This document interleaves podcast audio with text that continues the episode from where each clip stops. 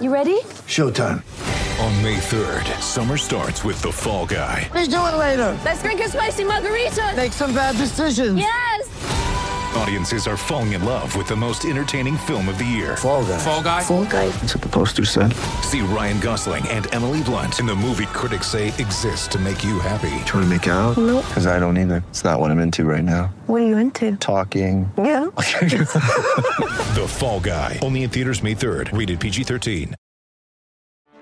Get ready for the greatest roast of all time the Roast of Tom Brady, a Netflix live event happening May 5th.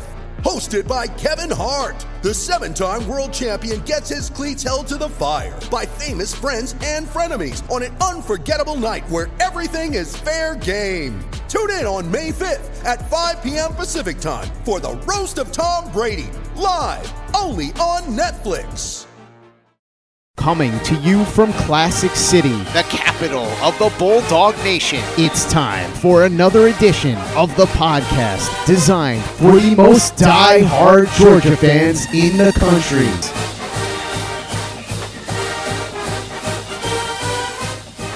What's up, guys? Welcome back to another edition of the Glory UGA podcast. I'm your host, Tyler, and today on the show, we're going to do something that we haven't done since, as far as I remember, March of last year, March of 2021, almost a year ago. And we're going to talk some Georgia basketball today. We've surprisingly had a lot of requests for us to talk some hoops on the show and address just the general state of the basketball program. Had a lot of requests to address the Tom Crean situation, who the next coach is going to be. We've had a lot more interest coming in through social media and our inbox about the state of this basketball program than I thought we would at this point. I mean, with the situation we're in, I figured a lot of people would have just given up. And I know there are those people out there. Some of you listening might be those people, but we've had a lot of people reach out and ask us to talk some basketball. We've been putting that off because obviously, again, we wanted to bask in the glow of that football national championship. We had to live that up, and we're still going to be living that up, but we had to give that some time to breathe. But now I think it's okay today to turn the page a little bit and go heavy on some Georgia basketball talk. Now, unfortunately, as you might imagine, the conversation today is not going to be super pleasant. And it's not going to focus on the court. And, and that sucks. That's what we like to do here on this show. We actually like to talk sports. That's kind of what we do. Not so much storylines, but but sometimes the storylines are the headlines. And when you are in a situation we are this season with our basketball program where it's just absolutely dreadful, I don't think any of you actually want to hear me talk on the court stuff because it's just a tough watch right now. And I'm suffering through watching every one of these games, sometimes, most of the time, against my better judgment. I mean, I'll literally go into games like game days, like, I'm not going to watch this tonight. There's no way. There's a better basketball game. I'm not going to watch this. And then invariably, I end up finding myself watching the game. And Saturday against Auburn was a great example. I was like, oh my God, we're going to get murdered. Like, there's no way. Like, why am I going to waste my time? It's a Saturday, nice day. Let's watch something better. But what did I end up doing? Of course, I ended up watching the basketball game. And I'm kind of glad I did because we almost pulled that off. But then at the end, it's like, why did I watch this? This was inevitable. My, either we're just gonna get blown out or my heart's gonna get broken. And yeah, that's what ended up happening. But when it comes down to it, I know when you have six wins on the year, no one wants to sit here and listen to me talk Georgia basketball, like on the court stuff, even if I watch all the games. So I'm not going to do that to you. And sometimes the storylines are the headlines. And that is certainly the case with where we are right now, with the current state of the Georgia basketball program. So we're going to be like storyline heavy today. That's just kind of where we are with the Hoops program. I hope in the future we can actually talk like hardcore basketball like we have in the past, but we're just we're just not right there. We're not there right now, man, and that's um, that's unfortunate. It sucks, but it is what it is. But you guys know if you've been paying even the slightest bit of attention to this basketball program this season, like you know, it's just, I mean, it's it's an abject disaster. That's all. That's all I can say. I mean, that's what it is. It's an abject disaster, and there is no longer any question of if Tom Crean will be fired. That's happening. That's definitely happening, and it's been that way for a while. I guess for me, his fate was sealed. This is me personally. I, I can't speak for the administration, but for me personally, his fate was really sealed back in December. Like I, I quit on him back in December. I'm, I'm still watching the games, but like being invested in Tom Crean and the potential for this team and turning around this program, turning it around under his leadership, I, I quit on that back in December when we lost three or four games at home to the likes of George Mason, East Tennessee State, and Gardner Webb, on top of an earlier home loss to Wofford, who is a really good Southern Conference program, but it's still a Southern Conference program. So for me, it was sealed then. But if there was any doubt, like if some people are still kind of holding on to some sort of hope out there, when you start out SEC play 0 and 6, and now we sit here 1 and 9, that's going to eliminate any possible lingering doubt, any possible slight flame of hope burning in anyone's chest that it's all gone. It's it's done. The man is done. It's over. So I'm just not going to waste my breath hashing that out any more than what I just went through. It is what it is. And, and this is a result of roster mismanagement. I, I hear people talk about, well, Crean just hasn't recruited well enough. I disagree with that. I mean, he hasn't been an elite recruiter, but his first couple classes, especially the Anthony Edwards class, you get Anthony Edwards, you get Sahvir Wheeler, you get Jaykwon Walton, who ends up transferring. You get guy, you get Toumani Camara, you get guys like that. I mean, that's a good core. Then you follow it up and you get KD Johnson. That's a pretty good core. Like if all those players he had recruited were on the team this year, if we had Sahvir Wheeler, if we had Toumani Camara, we had KD Johnson, we and we were able to keep a guy like Justin Kier, who we brought in as a transfer a year ago. He's now in Arizona as like kind of their sixth man and doing good things for Arizona. He literally took a demotion. He went to Arizona. He was like playing 37, 38 minutes a game for us for most of the season last year, was by far our best shooting guard. Like really our only option at shooting guard. I guess KD came on once he got cleared and was playing, but he was like a guy who was playing the entire game for us, more or less, absent foul trouble. Now he's playing like 15 minutes a game in Arizona, but he wants to win and he wants to go somewhere we can experience the NCAA tournament. I get it. He went to Arizona. Good for him. Good choice, man. But if we had guys like Sahvir Wheeler and KD Johnson, Toumani Camara, Justin Kier back, Tye Fagan back, if we had kept Jaykwon Wall, if any of those guys, if we had kept that core together, and I guess you also say if PJ Horne hadn't torn his ACL in the preseason, this has the makings, it had the makings of an NCAA tournament team. Now, when Tom Crean's your coach, would that team make the NCAA tournament? That's certainly a very fair question to ask. I cannot guarantee that, but any decent coach, that roster is going to make a run to the NCAA tournament, might even win a game or two in the NCAA tournament. But the problem for Tom Crean was not recruiting. He was able to get players, not an elite level recruiter, but good enough to get players for us to be better than we are. The problem for him has been number one, in my opinion, roster mismanagement, and th- this year's case in point. I, th- I thought coming off last year, if we could keep those players, then we had a chance. That's why at points last year, I was saying, like, I'm okay if we give Tom Crean a fourth year. I was kind of agnostic. I was like, I'm okay if we do. I'm okay if we don't. I don't care. Um, I can understand an argument either way.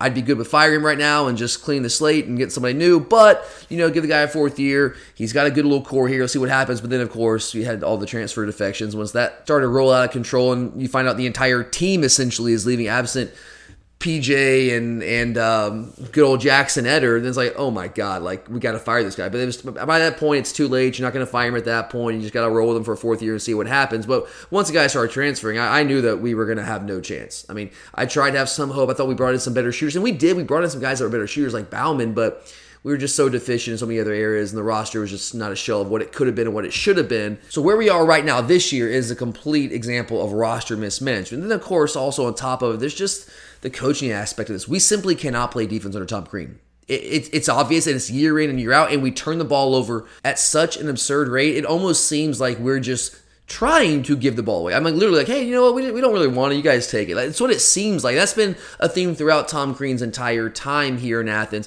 Poor defense, insane turnovers. He wants to play an up tempo pace and an up tempo style of offense, and I like that initially coming in. I, I was big on that. You know heavy on cuts, backdoor cuts, all those kind of things, cutting towards the rim, finishing at the rim, all that stuff.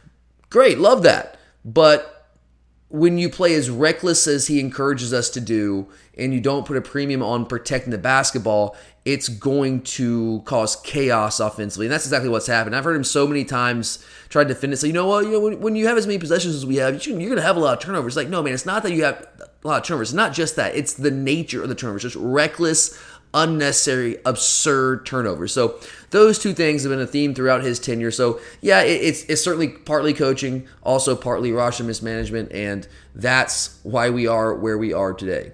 And those two things, and also just striking out in the transfer portal this past year, like literally missing on every guy we were trying to go after, our top targets, and then having to settle for guys, with maybe the exception of Kario Oquendo. There were some teams after him. Everybody else, we just completely had to settle for. Got third and fourth tier guys, and all that together combines to be a recipe for going one and nine to open conference play with six wins overall, sitting here in mid February. And this just sucks. I mean, I, I want to say it in a more profound way, but that just gets the point across. It, it just sucks. And, and I know that's not news. We know it sucks. We've known it sucks for a while now. But it especially sucks for people who actually care about our basketball program who aren't just casual fans, watch a game here and there, but we actually have some diehard fans. I consider myself one of them. Basically, if you wear Georgia G, I'm a diehard fan. There's some programs I follow more closely than others. Obviously, football, we know that. I follow basketball extraordinary closely, and I follow Georgia tennis extraordinary closely, men's and women's, and baseball. Um, I, I, follow the other programs as well. I guess you say I'm more casual fans of those programs. Don't follow them as closely. I, am getting into women's basketball this year and last year too. So um, I wouldn't say I'm a diehard women's basketball fan because I'm still new to it, but I'm becoming a diehard women's basketball fan. I'm getting there. I'm getting there. But at the end of the day, I know I'm not. I'm the exception. I know there is not a huge Georgia basketball fan base, like a diehard, hardcore Georgia basketball fan base. Those people exist. They are out there, but I, I know it's a rare breed. And I, I don't blame people because the fact is we haven't been good. The product has been abysmal for the last four years. I mean, we've had moments where you see like glimmers of hope like okay we're building for the future. I see where it is going but like it's never really been good under tom crean like not even for a minute. And um, i love college basketball. I'm a college sports guy. Those of you who've been with me for a while like you know i'm, I'm a college sports guy. I'll watch pro sports because i just like sports but i'm through and through a college sports guy. I, I love it. I live for this stuff. Obviously college football is number one but just college sports in general man i, I, I love this stuff and I, actually had basketball season tickets for years. I gave them up because uh, what happened, honestly, is I got tired of paying full freight for them, and I found myself sitting next to people who paid half of what I did because they took advantage of like the Tuesday ticket deal because they were just trying to get people in the seats because no one wanted to come. So I was sitting there watching that. I'm like, man, y'all getting in for half the price I'm getting in. So I just became one of those people myself, and I gave up my season tickets. But I still go to most games, and I desperately want us to be good at basketball. I really mean that, guys. I desperately want us to be good at basketball. It honestly disgusts me to see programs like Auburn and Baylor. I mean, no, no hard feelings against Baylor, but it just disgusts me in general to see programs like that who don't have any basketball tradition or history the same as we because that's what you hear is like well georgia has no basketball tradition. Like you can't expect georgia to be good. Well neither does auburn. Neither does baylor. Guys baylor had a player murder another player like not that long ago. Like really not that long ago. And here they are winning national titles now. You go look at auburn historically and compare that to us historically we're actually slightly better than auburn historically. And look they're ranked number one in the country right now. So it disgusts me to see that happen in other programs while we sit here with our head between our tails looking absolutely freaking pathetic. It's disgusting to me. And what makes it particularly galling for me is the fact that our administration has set by and allowed this to happen. Being okay, being mediocre, just being, huh, whatever, it's Georgia basketball, that's been acceptable for far too long. And I'm tired of it. Again, I will use that same word. It's disgusting to me. So clearly, I am not happy with the state of things on the basketball side the men's basketball side. Women's basketball looking great. Joni's killing it. Shout out to Joni. And I desperately want a winner. I do. I want to create a winning culture. I want a winner who can come in here and create a winning culture in this program. And I know that's not easy. I am not one of those delusional fans who thinks that Georgia is like this sleeping giant in basketball and like you just get the you know you give me two years and we're gonna be we're gonna be Auburn you know overnight. Because guys Auburn with Bruce Pearl wasn't Auburn overnight. It took Bruce Pearl a couple years to turn that around. So I'm well aware of what's in front of us but I believe that we can be a winner. I, I do because I've seen programs like Auburn and Baylor do it. And that's really what I want to focus the conversation on today. Who is that guy? Who is the quote unquote right hire? Because I do believe, I truly do, in, in my heart of hearts, guys, I was just saying, I believe with the right hire, if we nail it, we can relatively quickly ish become at the very least a respectable basketball program. I'm not saying final fours or deep tournament runs in like the next two, three years, but I think we can become respectable and be competitive because we've seen that, you know, not that long ago with Mark Fox. I think we can do that pretty quickly. And then eventually you build on that and we can maybe become something even more than that. I think we have the potential. I think we have the resources. I think that we have the the raw materials here in the state of Georgia with our recruiting base in the really in- throughout the entire state of Georgia, but especially the metro Atlanta area. What we just kind of lacked is a commitment to it, in my opinion. I think we've, we've done some things. We, we put some lipstick on the on the Stegeman and pig, and I, I, look, I think Stegeman actually is a good arena now. I mean, is it the best in the country? No, but it is. It's fine. Like that's not a problem for us. It's really not. We have a nice practice facility. We're, we're fine there, but. I think we can eventually become even more than just competitive. Because to me, if Auburn can do it, because again, guys, go look at historically. Historically, while we have been very bad at basketball and we've been an afterthought, Auburn has been even more of an afterthought than we have historically. They made the right hire. Look where they are now. If they can do it, I truly believe we can do it. There's nothing Auburn can do that we cannot do. I 1 million percent believe that. So that's kind of where I am with that right now. But before we talk about who's next, and trust me, we're going to get there. But before we get there, I do want to address something that I don't think is like a mainstream thought. I don't think like the rank and file Georgia basketball fan believes this, but I have seen and heard from more than a few people. I've seen and heard this more than a few times this winter from different areas, different outlets, different places. But I, have seen and heard this idea that knowing what we know now with how things have worked out with Tom Crean, that we shouldn't have moved on from Mark Fox back in 2018. That that was a mistake. I've heard this. I don't know if you guys have heard this. Maybe you have, maybe you haven't. I don't know. But I've heard this. And to me, that notion is just plain crazy. I, I just I can't buy it. Again, to me goes back to are you committed? Do you care about the Georgia basketball program actually maybe kind of somewhat eventually possibly becoming a good program? To me, what happened is we hired the wrong guy. Just because we hired the wrong guy to replace Mark Fox does not mean that moving on from Mark Fox was not the right move. And look, this is coming from a guy who really likes and respects Mark Fox, especially as like a coach, like coaching players.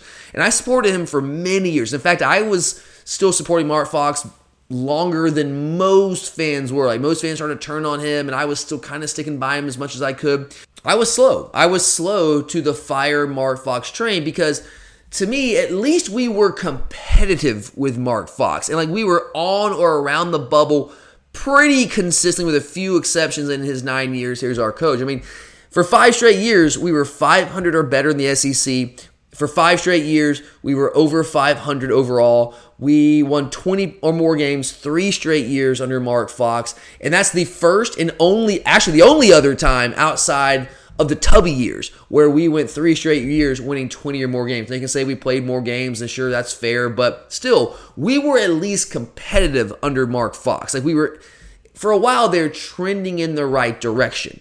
And that's why I was a little slower to jump on the, all right, we got to get rid of Mark Fox train than a lot of other people were. Some people are very trigger happy. I'm usually more deliberate in my thinking, take a little bit longer when it comes to coaches. I try not to get emotional about it. I know that's really hard to do, but I appreciate the fact that we were, especially now looking back in retrospect, I appreciate the fact that at least we were competitive under Mark Fox. I really do. I mean, think back to those years, guys. Wasn't it fun? Like, wasn't just realistically wondering if we could get in the tournament? Wasn't that fun? Like, compared to what we have now, I know it's all relative. It's all relative, but at least it was kind of fun being able to pull up Joe Lunardi's bracketology and like wondering if we were actually if if we were going to be on there. Like we had a realistic chance to be on there when you pull up his bracketology. Yeah, it's probably going to be like first four out, next four out, last four in, those kind of things. That's usually where we were under Mark Fox. That was kind of just the, the general state of things, but at least we were there. Like that was kind of fun. And I and I did think that Mark Fox was a fantastic coach, like teacher of the game. Now, recruiting, outside of a few exceptions, you know, obviously KCP guys like that, recruiting nada, not so much. But I do think there's something in the fact that he was able to take guys like Nimi Djurisic and JJ Frazier, who was extraordinarily lightly recruited coming out of high school. Juwan Parker's another example. Take guys like that, under recruited guys, and develop them. I think there's something to be said for that. But we eventually, like, we just reached a point, man. We reached a point where it was pretty clear and then very, very clear to me he was not going to get us to the next level. And that's when I jumped on the okay, it's time to move on, from Mark Fox train because we just weren't landing the players. And I can and I can say that and still say I respect the guys. I do think he's a really good coach. Problem was we just were not recruiting consistently well enough to be able to kind of take that next step. Like he did a really good job getting us competitive and keeping us there, but we just weren't making enough tournaments. I mean, you only get to two NCAA tournaments in nine years, 10 seeds both times, and you don't win either of those games, at some point you just got to say all right man this is just this is not working. Like I, we appreciate what you've done to get us where we are. It's been fun but we want to take the next step. And i think that's okay for a program. I know there's some people saying well you know you, you, you grass isn't always greener. You got to appreciate what you have when you got it. And i, I get that. Mark did, did do some good things for us but this idea that a program, even if you don't have any basketball tradition like us, that we can't strive to be better, I completely reject that. So I don't think it was a mistake to move on from Mark Fox. We gave the guy nine years. Honestly, we gave him way longer than he probably should have had. Problem was, we just landed the wrong guy. We hired the wrong guy. And if you have a basketball history like we have, where you have essentially no tradition to speak of, nothing kind of hang your hat on, you have to nail the hire like we did with Tubby Smith and then later on with Jim Harrick. You have to, well, obviously the Harrick tenure ended in, in shame, ended in scandal, but hey, we won a lot of games with Jim Harrick. But you got to nail the hire with guys like that if you're a program like Georgia that doesn't have that tradition because you don't have that natural appeal to players because you've never really been good. You can't hire guys like Ron Jirsa and Dennis Felton and now Tom Crean and expect things to get better. You just got to nail the hire. And I think this is just more evidence that what's happened here with Tom Crean. So when you need mealtime inspiration, it's worth shopping Kroger, where you'll find over 30,000 mouthwatering choices that excite your inner foodie. And no matter what tasty choice you make, you'll enjoy our everyday low prices, plus extra ways to save, like digital coupons worth over $600 each week. You can also save up to $1 off per gallon at the pump with fuel points. More savings and more inspiring flavors make shopping Kroger worth it every time. Kroger, fresh for everyone. Fuel restrictions apply. Mother's Day is around the corner. Find the perfect gift for the mom in your life with a stunning piece of jewelry from Blue Nile. From timeless pearls to dazzling gemstones, Blue Nile has something she'll adore. Need it fast? Most items can ship overnight. Plus, enjoy guaranteed free shipping and returns. Don't miss our special Mother's Day deals. Save big on the season's most beautiful trends. For a limited time, get up to 50% off by going to BlueNile.com. That's BlueNile.com. You're a podcast listener, and this is a podcast ad. Reach great listeners like yourself with podcast advertising from Libsyn Ads. Choose from hundreds of top podcasts offering host endorsements, or run a reproduced ad like this one across thousands of shows to reach your target audience with Libsyn Ads. Go to libsynads.com now. That's L I B S Y N ads.com. I just wanted to throw that in there, but that takes us to what I think is the much bigger and much more relevant question as we move forward. Who is that guy? Who is the hire, the quote unquote right hire to take us to the next step, to blow the roof off of this program? And again, I know blowing the roof off this program is not going to happen overnight. It's going to take a little bit of time, but who's the guy that can be Tubby Smith and Jim Harrick? Maybe our Bruce Pearl, and eventually get us to that point. Our Scott Drew potentially. Who is going to be that guy? And in answering that, I think the first question we have to look at and we have to answer is what are the qualities? What is the criteria that Josh Brooks, as our AD, the guy who's gonna be making this hire, at least ostensibly making this hire, what does he need to be looking for in a prospective coach as he conducts this search process moving forward. And, and make no mistake, guys, that search process is well underway, even though Tom Crean has not been officially fired. There's back channeling going on. That's happening. So, with this back channeling going on, with these discussions that are bound to happen eventually, what should Josh Brooks be looking for? For me, I think it has to start with the recruiting. You cannot have a guy running the show that cannot land big time players. You're not going to win at a high level if you don't have high level players. We've been there, we've done that with Mark Fox. Fantastic coach, could not consistently recruit well enough for us to get over that hump and be consistently making tournaments and making deep runs occasionally in that tournament. If Fox, honestly, if he could have been more productive on the trail, like I think he was a good enough coach for us to made the final four if he was recruiting like if if he recruited like Bruce Pearl has been recruiting, we absolutely could have made the Final Four. I think Mark Fox is a better basketball coach than Bruce Pearl. He just can't even hold a candle to the way that Bruce Pearl is able to sell his program and recruit. That that's the difference there.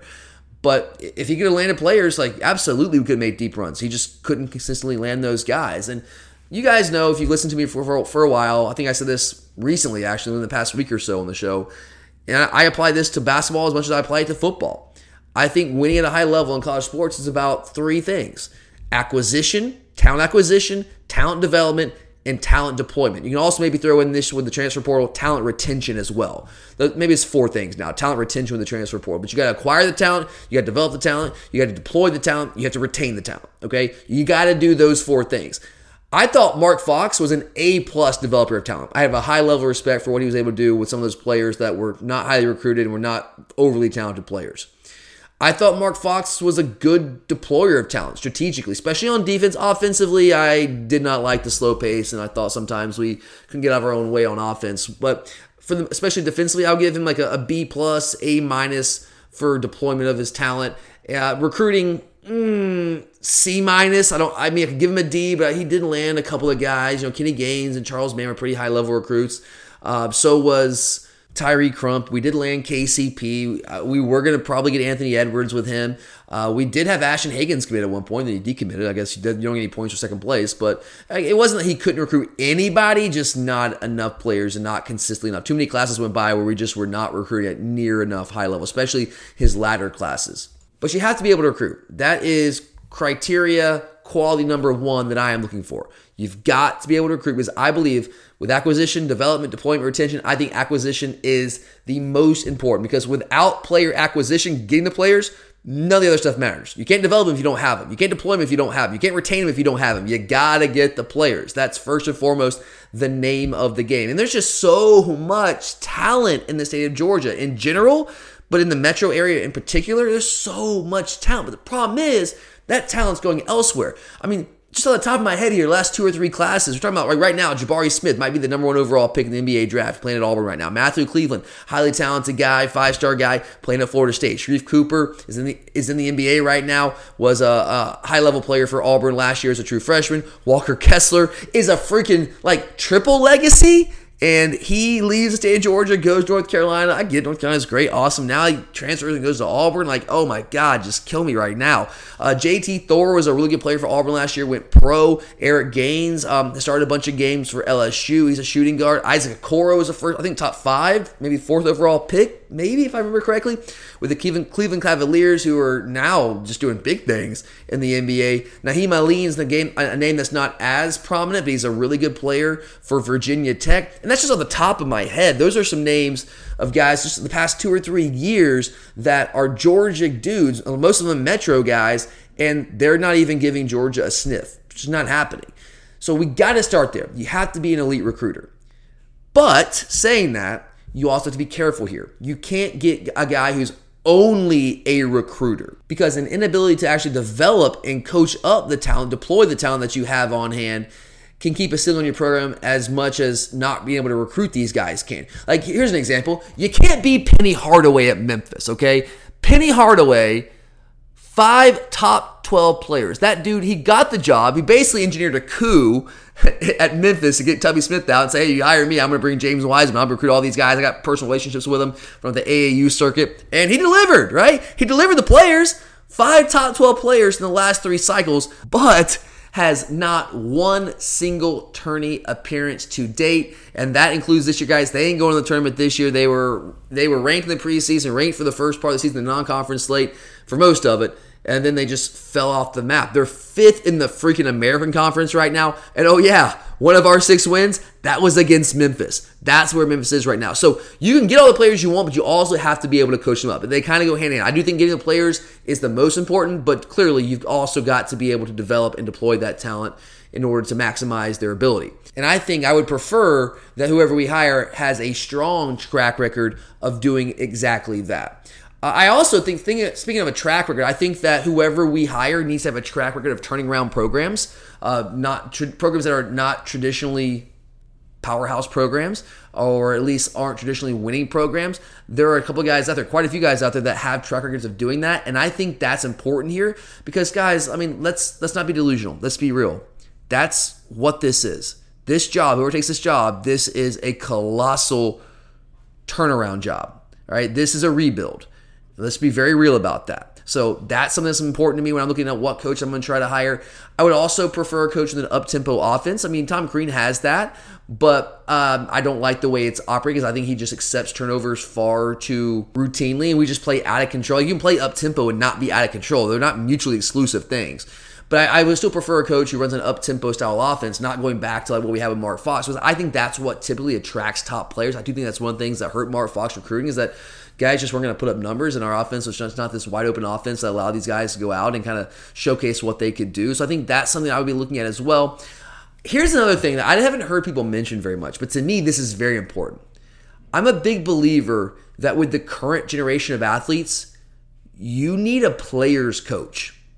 You need a guy that can relate to these players and is not going to be that like authoritarian tyrant kind of guy. He's not going to be that dictator on the sidelines, in the locker room, on the practice courts. I think that's very important for a couple reasons. Number one, it all emanates from the transfer portal, okay? With guys leaving and guys coming in. It's just too easy now for guys if they feel like they are being, because what do they call it now, guys? Like if you're hard on a player, if you're riding him, now that's called verbal abuse. I mean, you see that with Bryan Harsin right now. I mean, do I think Bryan Harsin is out there throwing out racial slurs and telling guys to kill themselves? Like, no, I'm sure he hasn't gone that far. At least I want to believe he hasn't gone that far. There've been no reports of anything like that. He's probably just, you know, cuss some guys up and down. And this generation of players, guys, I'm telling you, I work with young people for a living. They aren't going to be having that. They're just not. That's now verbal abuse. What you and I went through as young players growing up, that was just routine. You just accepted it. It was just part of being coached, right? You just a coach is ripping you a new one. That's just part of playing sports. We were conditioned to that. We were used to it. Now players, not so much. It's verbal abuse. Again, Bryan Harsin is like exhibit A of that right now. Just very simply, the days of being a dictator in sports, they're gone. Uh, I'm not saying that no one can get away with it, but it's rare. It's a very rare coach that can get away with it these days. You have to be like an established legend, basically. You have to be like Nick Saban. You got to be Coach K. Although Coach K's even kind of softened himself at, at, these days. You know, you got to be a guy like that. Like Bob Knight. Bob Knight could not exist in today's world, at least the way that he existed back when he was making his run with Indiana for all those years. You just the, the, you just can't exist. Those kind of guys simply cannot exist. Because guys are going to leave. First off, they're going to leave. They're going to transfer out. They have that option now. And it's also going to impact on the flip side. It's going to impact your ability to land guys from the portal. You don't think people know your reputation? They want to come play for a tyrant like that? It's going to dog cuss them up and down? Like, no, they don't want to do that. So I truly believe you have to have a player's coach. And to be that, I'm not saying you have to be young, because you can be older and still be able to make connections with guys and still be a player's coach. But I do believe that skewing younger often helps you in that ability to build relationships and relate to the players. I do believe that is a big thing. So I'm not saying that's like the dominant criteria I'm looking at, but it's certainly on my list of things I'm looking at. So let's recap that real quick. Recruiting number one, you got to be able to develop and coach up the players. To me, you need to have some evidence of turning around a program because that's what this is. I would prefer an up tempo offense, and I really do want a players coach. That's the criteria I'm looking for. So who fits that? Who is the guy that fits that? Now, I'm going to do this in tiers. I am. But before I reveal those tiers, I want to go a little bit out of order and address a name that a lot of fans have been, I would say at least fans I interact with, most fans that I interact with. I mean, I don't want to speak for all Georgia fans. I don't. I mean, but the ones that I've interacted with, I think most people are throwing around the name Jonas Hayes. Um, especially if you partake in social media, that's what you see a lot. And as you guys know, Jonas Hayes, former player, former assistant coach here under Mark Fox, and understandably so, I get it. I get the sentimentality here. A lot of people are calling for us to bring Jonas home and, and insert um, our basketball version of, of Kirby Smart. That's what you hear, right? Former player, loves Georgia, spent five years here as an assistant. He's an Atlanta guy. He's got tons of connections in the Atlanta high school ranks, the AAU circles. That's true. Legit. Check. Let's go. I mean, he he checks that box. I mean, he would be a. I, I do believe he'd be a lights out recruiter here. I think he would certainly help us keep some of those guys, enough of those guys home. Like still, you're still gonna be recruiting, recruiting against guys like Bruce Pearl and Calipari and, and Coach, well, not Coach K anymore, but the Dukes of the world. You're gonna be recruiting against Jon Scheyer, North Carolina. You're gonna be recruiting against all these programs. Like, guys, everybody wants to come Georgia because there's a lot of talent here. It's no different than football. They want to come here. But the thing about basketball is you got five guys on the court at one time, so you only need a handful. You don't need all of them. You just need a couple of them, right? And I think he will recruit lights out for us. Check there. I do agree with that. Younger guy, players coach, check. That criteria is met. Love that. So I get it. I get where people are coming from. I'm not saying you're crazy. But, however, despite all those check marks and the things that he has got going for him in this search, he, in my opinion, is a much bigger risk than a lot of other candidates would be. He's got no head coaching experience. There's no evidence he can turn a program around. There's no evidence of that. And to me, I told you guys, that's something that's important to me. And we have no idea exactly what his offense will look like. Is he going to be a disciple of, of Mark Fox and Travis Steele, where he is at Xavier right now? The guy is coaching under there uh, at Xavier. They're not up tempo. They're more Mark Fox s. They're not like a, a run and gun style offense. So does he go with what he knows? he bucked the trend? Is he have his own style? We don't know the answers to those questions. So there's risk there. It's, it's not to me just a home run hire. It might turn out to be a home run hire if that's the way we go, and it, it could be incredible. I'm open to that idea. I think that's certainly possible, but I don't think that's guaranteed. I've also even heard, as I said a second ago, I've heard some people compare like the possibility of hiring Jonas to us hiring Kirby Smart, you know, years back, whatever many years ago now was back in 2016. Saying, oh, you know, he, Kirby had no head coaching experience, so it, neither does Jonas. So if Kirby could do it, then why can't Jonas? Well, totally different situations there, guys comparing Kirby's resume as an assistant to Jonas's resume as an assistant is just asinine to me. Like it's not even in the same stratosphere, not even close. Kirby was the premier assistant in the country for many years, many years. Jonas is a, a valuable assistant to a solid Xavier program, sure, absolutely, but has nowhere near the chops that Kirby had as an assistant coach. He's got no championships under his belt. He's by my calculations, coach he's been an assistant coach for nine seasons. In those nine seasons, has been a part of one NCAA tournament team, and that team made a first round exit. Plus, he's taking over a program that's an also ran with no tradition, which is not what Kirby did. Kirby took over a great program in really good shape. They just needed some new leadership, and obviously it took off. Very, very different situation. We didn't necessarily need a guy with head coaching experience to come in and rebuild our program from the bottom up because it wasn't in need of being rebuilt from the bottom up. Whereas our basketball program is. I guess I should add that to my list of criteria. I would prefer someone that has head coaching experience. Like that. Let's add that. Put that one in there. And Jonas just doesn't have that. He just doesn't have that. So I'm not saying that Jonas should not get an interview. He absolutely should get an interview, 100%. And I'm not saying that I wouldn't be on board if he got the job. I would absolutely be excited for him, be excited for our program, and I'd be willing to 100% give him a chance like I would any other coach. Well, most other coaches. And I'm not saying I think he wouldn't do a good job. I'm not saying that at all. I'm very open to the possibility that Jonas could be hired, come in here, and he would be awesome and take this program to heights that it's never seen before. I think that's possible. I do think there's a world that's possible. All I'm trying to say is that hiring Jonas Hayes should not be a slam dunk. It can't be a pro forma thing where we bring him in for an interview. I know you guys can't see me, but it's a in quotations an interview, just like we brought in Kirby Smart for an interview. Um, we can't just bring him in for this interview and then not interview anyone else and just give him the job like it went down with Kirby. We cannot do that. He doesn't have the reputation. He doesn't have the evidence right now for him to be able to point to and say, I clearly am the guy for the job. There's just too many questions, too many unknowns for it to go down like that.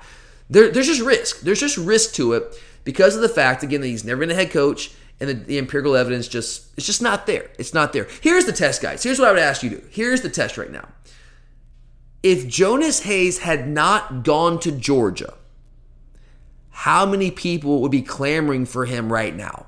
Where would he be? Would he even be on our radar if Jonas had not gone to Georgia? And if your answer is no, for me the answer is probably no, based on his his resume as an assistant coach. The answer is probably no there.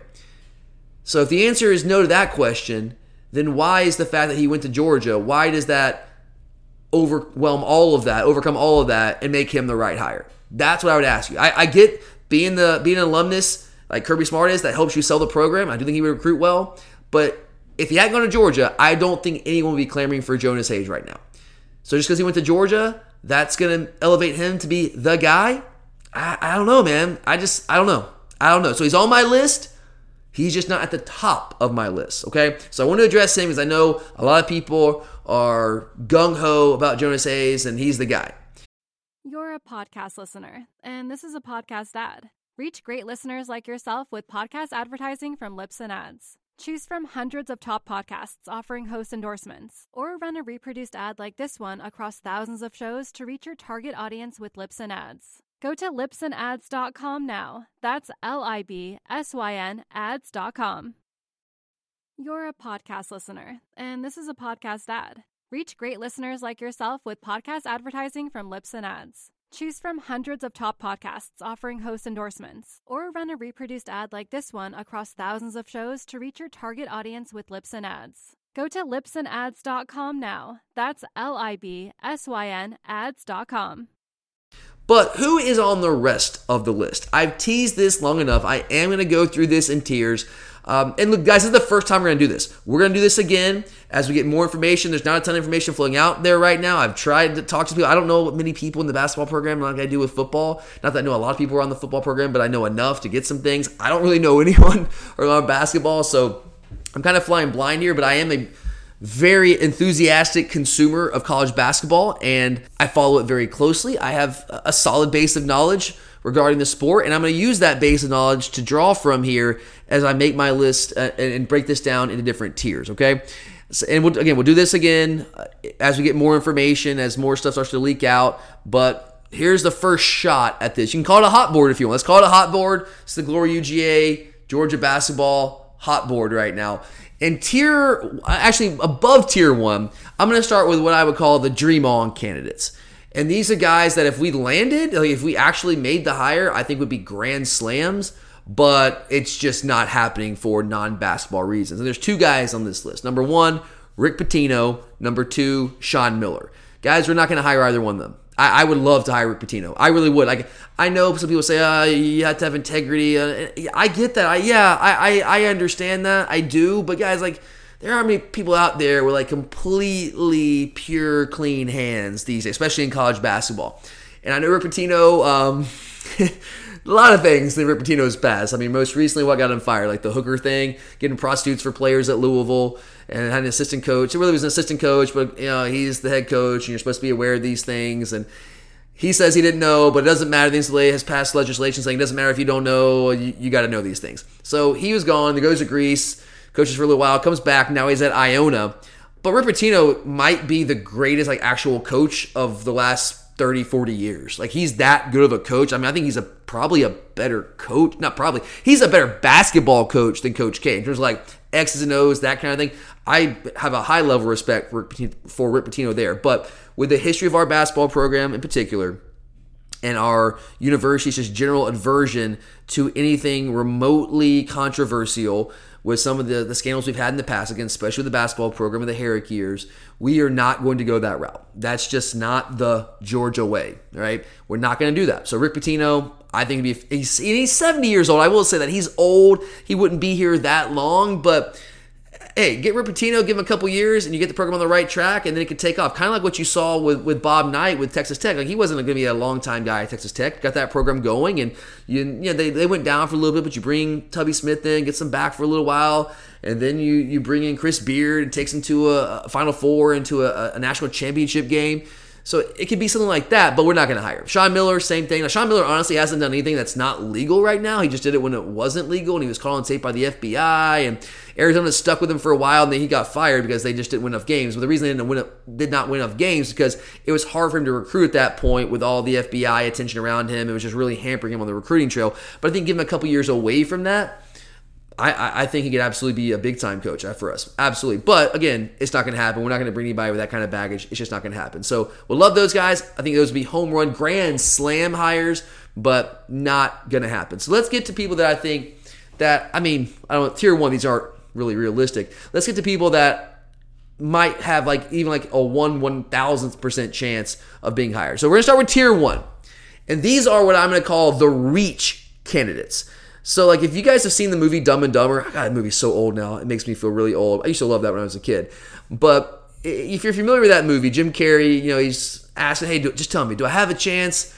And she's like, "Well, one in a million. He goes, "So you're telling me there's a chance, right?" I just butchered that, but you know what I'm talking about. That's who these guys are. Like, yeah, extraordinarily unlikely, but not impossible, maybe. Like, there's a chance out there, but it would still be very surprising if we were able to pull them. So, the top of this list, and this is in no certain order inside the tiers, which is the first guy I have on the on the tier one list, is Cincinnati head coach Wes Miller was at UNC Greensboro for quite a few years, former North Carolina player.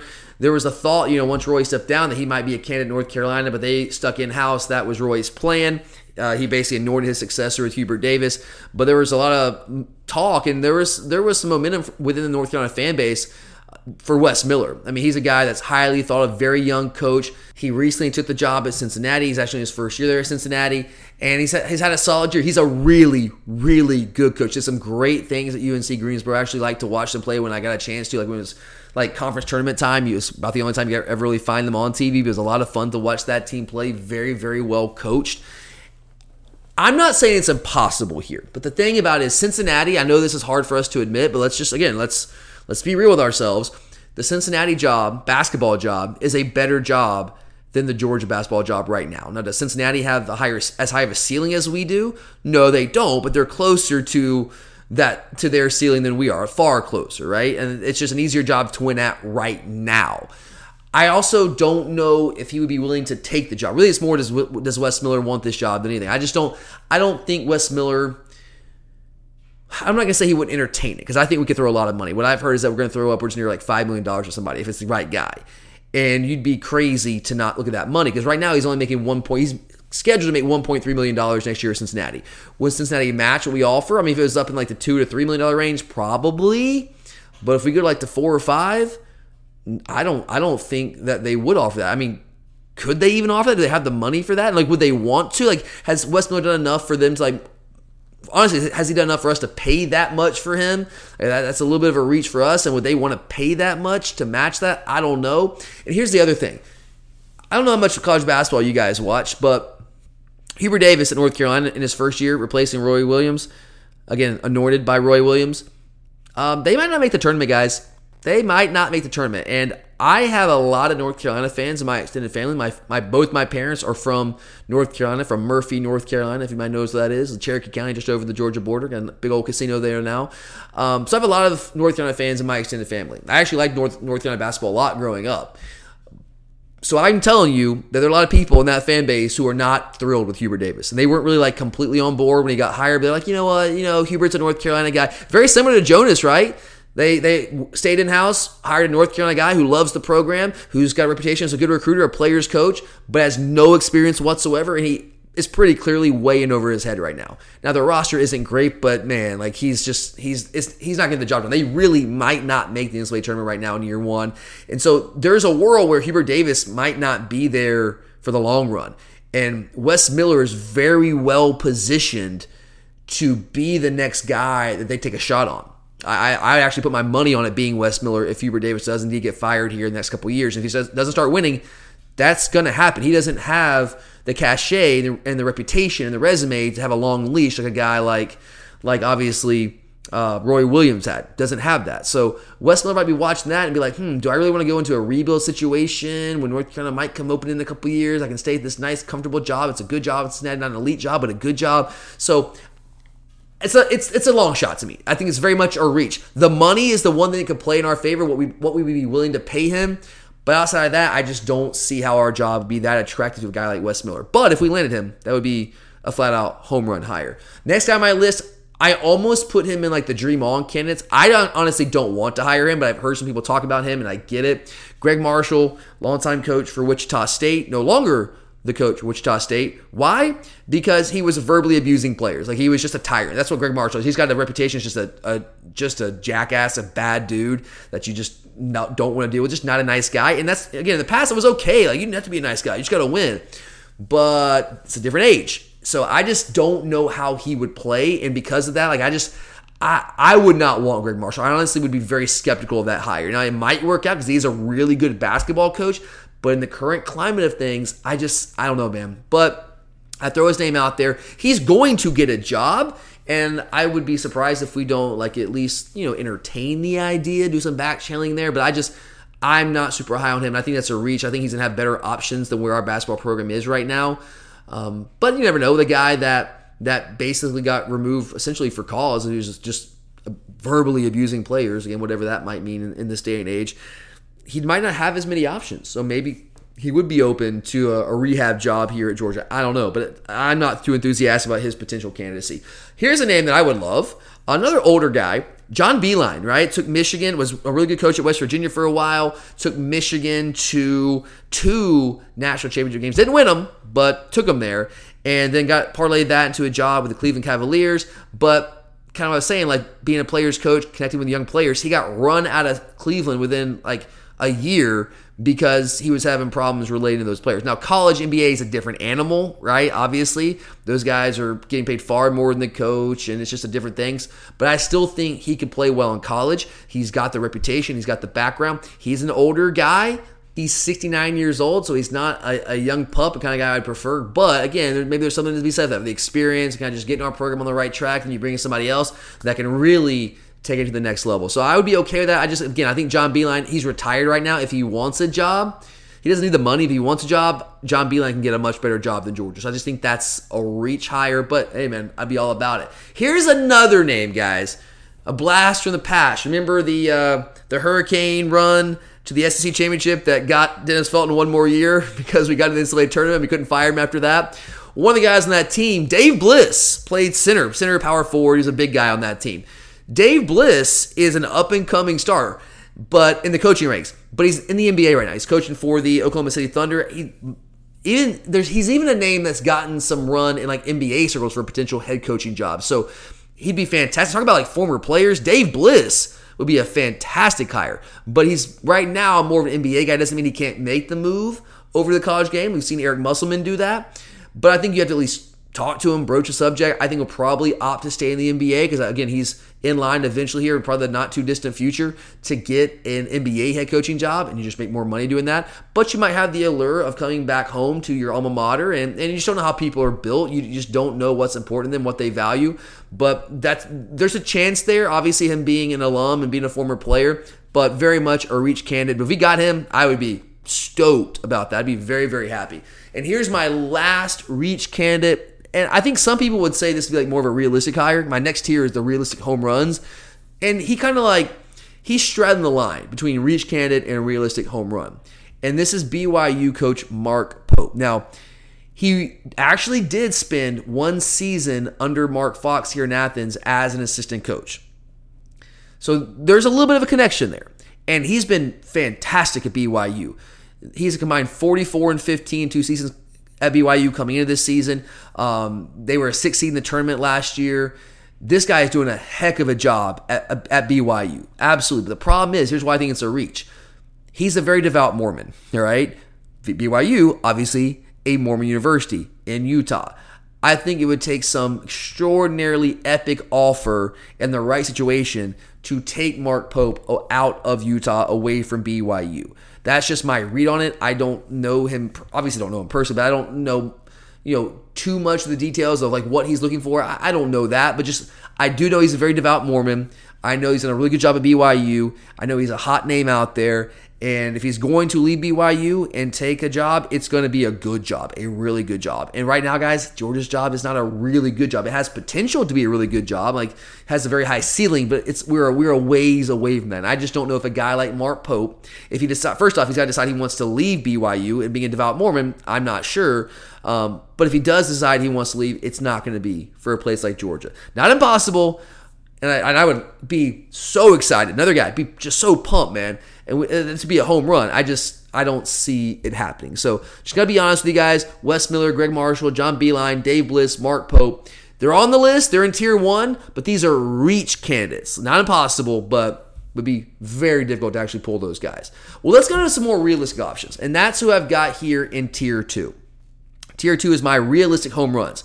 Guys that if we hired, I think would be home run hires that would have us turn around pretty quickly, relatively quickly, and are actually kind of realistic. And the first guy on my list here, again, no particular order, but the first guy on my list is, is Chris Mack. And if that name sounds familiar, if you don't follow basketball that closely, he uh, used to be the coach at Xavier, parlayed that, had a lot of success at Xavier, parlayed that into the job at Louisville once Rick Pitino got fired. Had some good success early at Louisville, but then things kind of got out of hand. There was a whole, I don't want to go into all the details, it would take forever to explain this, but during the offseason, there was like an extortion attempt from one of his former assistant coaches, Dino Gaudio, used to be the head coach at Wake Forest, and some like TV work for ESPNU for a while. When uh, Matt got the job at Louisville, he brings Dino Gaudio in as assistant coach. And Dino Gaudio kind of got in trouble for some, for some NCAA stuff, and Chris Mack was going to move on from him. And Gaudio said, Hey, I got dirt on you. If you fire me, if you don't give me the buyout that I want, then I'm going to release this dirt. And it got really nasty. And yeah, you can look it up. It's, it's a whole thing. And so Chris Mack actually, because of what went on with that and how he kind of responded to that and how he handled that situation, I think he was suspended for like six games to start this season. So he's kind of already on thin ice, kind of fractured the relationship between, between him and the Louisville administration. And then this year, they didn't get off to a good start. Their roster was honestly a mess. It just was not a good roster. They probably weren't going to make the tournament anyway because they didn't have the players to do that. They got off to a poor start and he didn't really handle it super well. Um, called out his players in press conferences, at least you know in a roundabout way, and challenged their toughness, their manhood, and things like that. Players didn't love it. And so finally, both sides in the middle of this year, like a two like two weeks ago, they decided to part ways amicably. I think they nego- negotiated a buyout, and so he is no longer employed by Louisville. Uh, my question about Chris Mack is like how things went down with his players this year, questioning them like that, and there was certainly a fractured or ruptured relationship between him and his players. And again, one of my key things I'm looking for in this next coach is a player's coach. But the thing is, Chris Mack never really had that kind of reputation before this year. Kind of got out of hand. So I don't know what to think of that. But Chris Mack has been a really good coach for the vast majority of his career.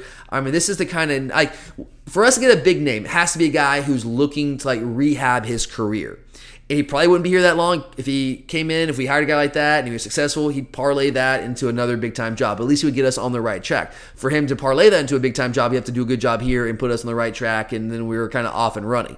So I would make the hire of Chris Mack if Chris Mack was interested. But again, with some of the scandal that's kind of in his background this past year, although it's it's mild stuff, it's not really so much him. It's kind of how he responded to it. I don't know if our administration wants to jump into that bag and, and, the optics of hiring a guy who just got fired had to get bought out in the middle of the season. I don't know if the optics of that are great, but I think, you know, with the options that he might have available to him right now, I think it's more realistic than I would have thought. Like, if you'd have told me, you know, two years ago that Chris Mack could be the coach of Georgia, I would have said, yeah, right. I would have laughed you out of the room. There's no freaking way Chris Mack's going to come to Georgia and be the Georgia coach. But now, with the situation he finds himself in, I think it might be a, an attractive option to kind of get back into coaching. So that's all I'm saying. Options are limited. Uh, I don't know if we'll go there, but I think it's more realistic than names like Wes Miller and John Beilein and Dave Bliss. So he's in my realistic home runs. If we were able to land Chris Mack, I do think he would do a great job. I think he'd be a home run hire. The next name here on my tier two list of realistic home runs is a guy that I think most of you probably haven't heard of, unless you're like a hardcore college basketball fan like I am and it's Colorado State's head coach, Niko Medved. He coached at Furman for a couple years before getting the Colorado State job. Actually, coached at Furman and then Drake and then Colorado State. When he took over Furman, they were 7 and 24 the year before he took over. Two years later, gets them to 19 wins and then 23 wins. Then he t- took Drake, also oddly, the same record, took Drake from 7 and 24 and 9 and 22 each of the three years prior to being 7 and 24. He took them to 17 and 17 in one season on the job, got the Colorado State job, took they were 11 and 21 when he got the job, took them to 20, 20 wins in year 2, 20 more wins in year 3, and he's 18 and 3 right now. Um, in fact, if you go back to when he was at Furman, look at some some KenPom numbers. If you guys aren't familiar with KenPom, it's it's a metric that most people who follow college basketball very closely they follow this metric and really gives you a, really good indication. I think the best indication of how good a team actually is. So he brought Furman from number 342 in KenPom the year before he arrived to number 106 in his fourth year there. In his one year at Drake, he jumped them from 258 in KenPom all the way to 155. So go back to my criteria. One of my big criteria especially with the state of our program, is evidence that you have been able to rebuild programs, take them from the ground up. And he's done that not at one stop, not at two stops, but three different stops. This guy is a flat out home run hire if we were able to land him. I think he's more realistic than guys like Dave Bliss and John Beilein and Mark Pope. That's why he's on this list. But I still kind of a I have a hard time believing that he won't have better options than George, but maybe not. Maybe not. Maybe he sees the opportunity. I mean, hey, you know, Oklahoma's a actually Oklahoma is a really good job. I'm not gonna say it's it's a good job, but you know, Porter Moser was a guy at Loyola Chicago, and he just wanted to get out of, out of Loyola Chicago. He ends up Oklahoma, and I mean, Oklahoma again, it's a good job, better job than George. They've had more recent success than we have, but that's not like an elite job. So maybe we could get a guy like that, and if we did, flat out home run for me. Uh, next guy here on my list is Grant McCasland. He's led two programs, Arkansas State and North Texas, to 20 win seasons. He led North Texas to an upset victory over Purdue in the tournament last year. Purdue was a good team, and they beat them in, the NCAA tournament. My concern with him is that he's a Texas guy. Most of his career has like been in the state of Texas. He was a six-year assistant under Scott Drew, who's the head coach of Baylor, who won the national title last year. Um, he's coaching at North Texas right now. I believe he coached in JUCO um, in Texas. Actually, by the way, he won a JUCO national title as a JUCO coach. Won 82% of his games as a D2 coach. This guy is just a winner. Absolutely, man. North Texas. Um, they've had 18 or more wins each of the last five years. They've won 20 or They've won 20 or more games four times under him. So this guy is just a winner. He's a flat out winner. My concern is is that he kind of sees himself as like a Southwestern guy, a Texas guy, and he can probably get a job in that area that would be considered a, a higher profile and just easier, better job than the Georgia job. But you have to talk to him. And a guy that I absolutely think could come in has the ability to rebuild programs. He's young, can relate to players, can be a player's coach, has success um, being a head coach at multiple stops and success multiple stops as a head coach. This is a guy that I think would be a big time hire for us. So he's on my list of realistic home runs. And then finally, the last name here on my list of realistic home runs is Matt McMahon, who is the head coach at Murray State. And look, I know it's Murray State, I know it's the Ohio Valley Conference, but all this guy does at Murray State is win basketball games. That's all this guy does. I mean, so his first two years, 17 14, 16 17, uh, they stuck with him, and then he has responded in a big way 26 and 6, 28 and 5, 23 and 9, 22 and 2 this year, two NCAA bursts uh, as the head coach at Murray State. This guy would be a flat out, straight up home run hire. He's a young guy, 43 years old. I mean, if we were able to pull off hiring Matt McMahon, like I would lose my mind. That would be a hell of a hire. So he's a name to certainly watch out for as well. So those are my realistic home run hires right now. Chris Mack, Niko Medved, Colorado State, Matt McMahon, Murray State, Grant McCasland, North Texas. Those are guys, if we hired them tomorrow, I would say these guys are going to have us turned around, no doubt, within two or three years. We're going to be making tournaments. We're going to be winning tournament games. We're going to be not just on the national radar, we could potentially be in national prominence here relatively quickly. Those are the names I'm looking at right now. And then let's move on to tier three. These are the guys that I would call really good hires. I don't know if they'd be like slam dunk home run hires, but guys that if we hired them, I think at the very least we would be in contention to uh, make the tournament here in a couple of years. I don't know if they have the ceiling of some of the other guys I just mentioned that I think would be home runs in tier two, but they're still really good options as well. Uh, at the top of this list here, I got Ron Hunter. If that name sounds familiar, familiar, it's because he spent eight years as Georgia State's head coach. He has experience building programs like Georgia State, which really had no no tradition at all to speak of before Ron Hunter. He gets there, wins the conference three times, makes the NCAA tournament three times. He uh, took over Tulane, where he is right now, they were four and twenty-seven when he got the job. Had like one winning season in twenty-five years, and he hasn't blown the roof off that program yet. But relative to where they were, he's done a really good job at Tulane. He also has a lot of connections in the Atlanta area. Obviously, being the head coach of Georgia State, he can be a great recruiter in the metro area, has a lot of connections that would really be helpful in that regard. He also has a reputation as a player's coach. He's kind of a, a laid back, loose kind of guy, very personable, has that reputation as a player's coach, would also help him in the recruiting game as well, whether it's out of high school, whether it's out of the transfer portal, doesn't matter. He can get players, 100%. And I think he's a guy, here's another added benefit to Ron Hunter. He's the kind of guy that I think could be like a lifer candidate. And what I mean by that is like, I don't I don't know if he would see our job as a stepping stone. Like most of these guys, let's be real, we would see our job as kind of a stepping stone. Come to Georgia, make Georgia winner, and we'll parlay that into a bigger job. I don't know if Ron Hunter sees it that way. I mean, again, Georgia guy, coach of Georgia State, And I don't know if he's perceived like that on a national level, but I think where we are right now as a program, I think we'd be crazy to not at least like entertain the, the possibility to at least talk to him and, and see what's going on there. I think he's a name that I, if we end up hiring him, would be at the very least a really good, solid hire. The next one here, and I think this one, this guy very easily could have been in the home run hire list and the realistic home runs. But my only hold up here is he doesn't have a ton of time, only two years two full years as the head coach at Cleveland State. But that's Dennis Gates. And Dennis Gates is a hot name, guys. I'm really, really high on Dennis Gates. 19 8, 16 and 5 right now at Cleveland State. So Dennis Felton, familiar name, right? Actually got the job at Cleveland State. He got fired though a couple years ago, but he got fired really late in the in the offseason. So Gates didn't take over as head coach until like late July of, the, of his first year. That's really, really late for a guy to take over. I think at one point he had like five scholarship players uh, that were committed to play for them like 2019, 2020. But he took that. It was like a basically like a disastrous situation and turned it into an NCAA tournament berth in his second year. So to me, that's proof of two things: can turn around a program and recruiting prowess. Had basically no players was able to get players on that roster, recruit well enough to turn that program around very, very quickly. And he's got a really good reputation, just going back to his assistant years as a recruiter, as a young guy, a motivator. He worked for Leonard Hamilton at Florida State, and Leonard Hamilton is just like, like I mean, God, they recruit five stars like it's nothing, man, at Florida State. They just keep bringing in guys, guy after guy after guy at Florida State. So he's got some experience under a really good head coach in Leonard Hamilton.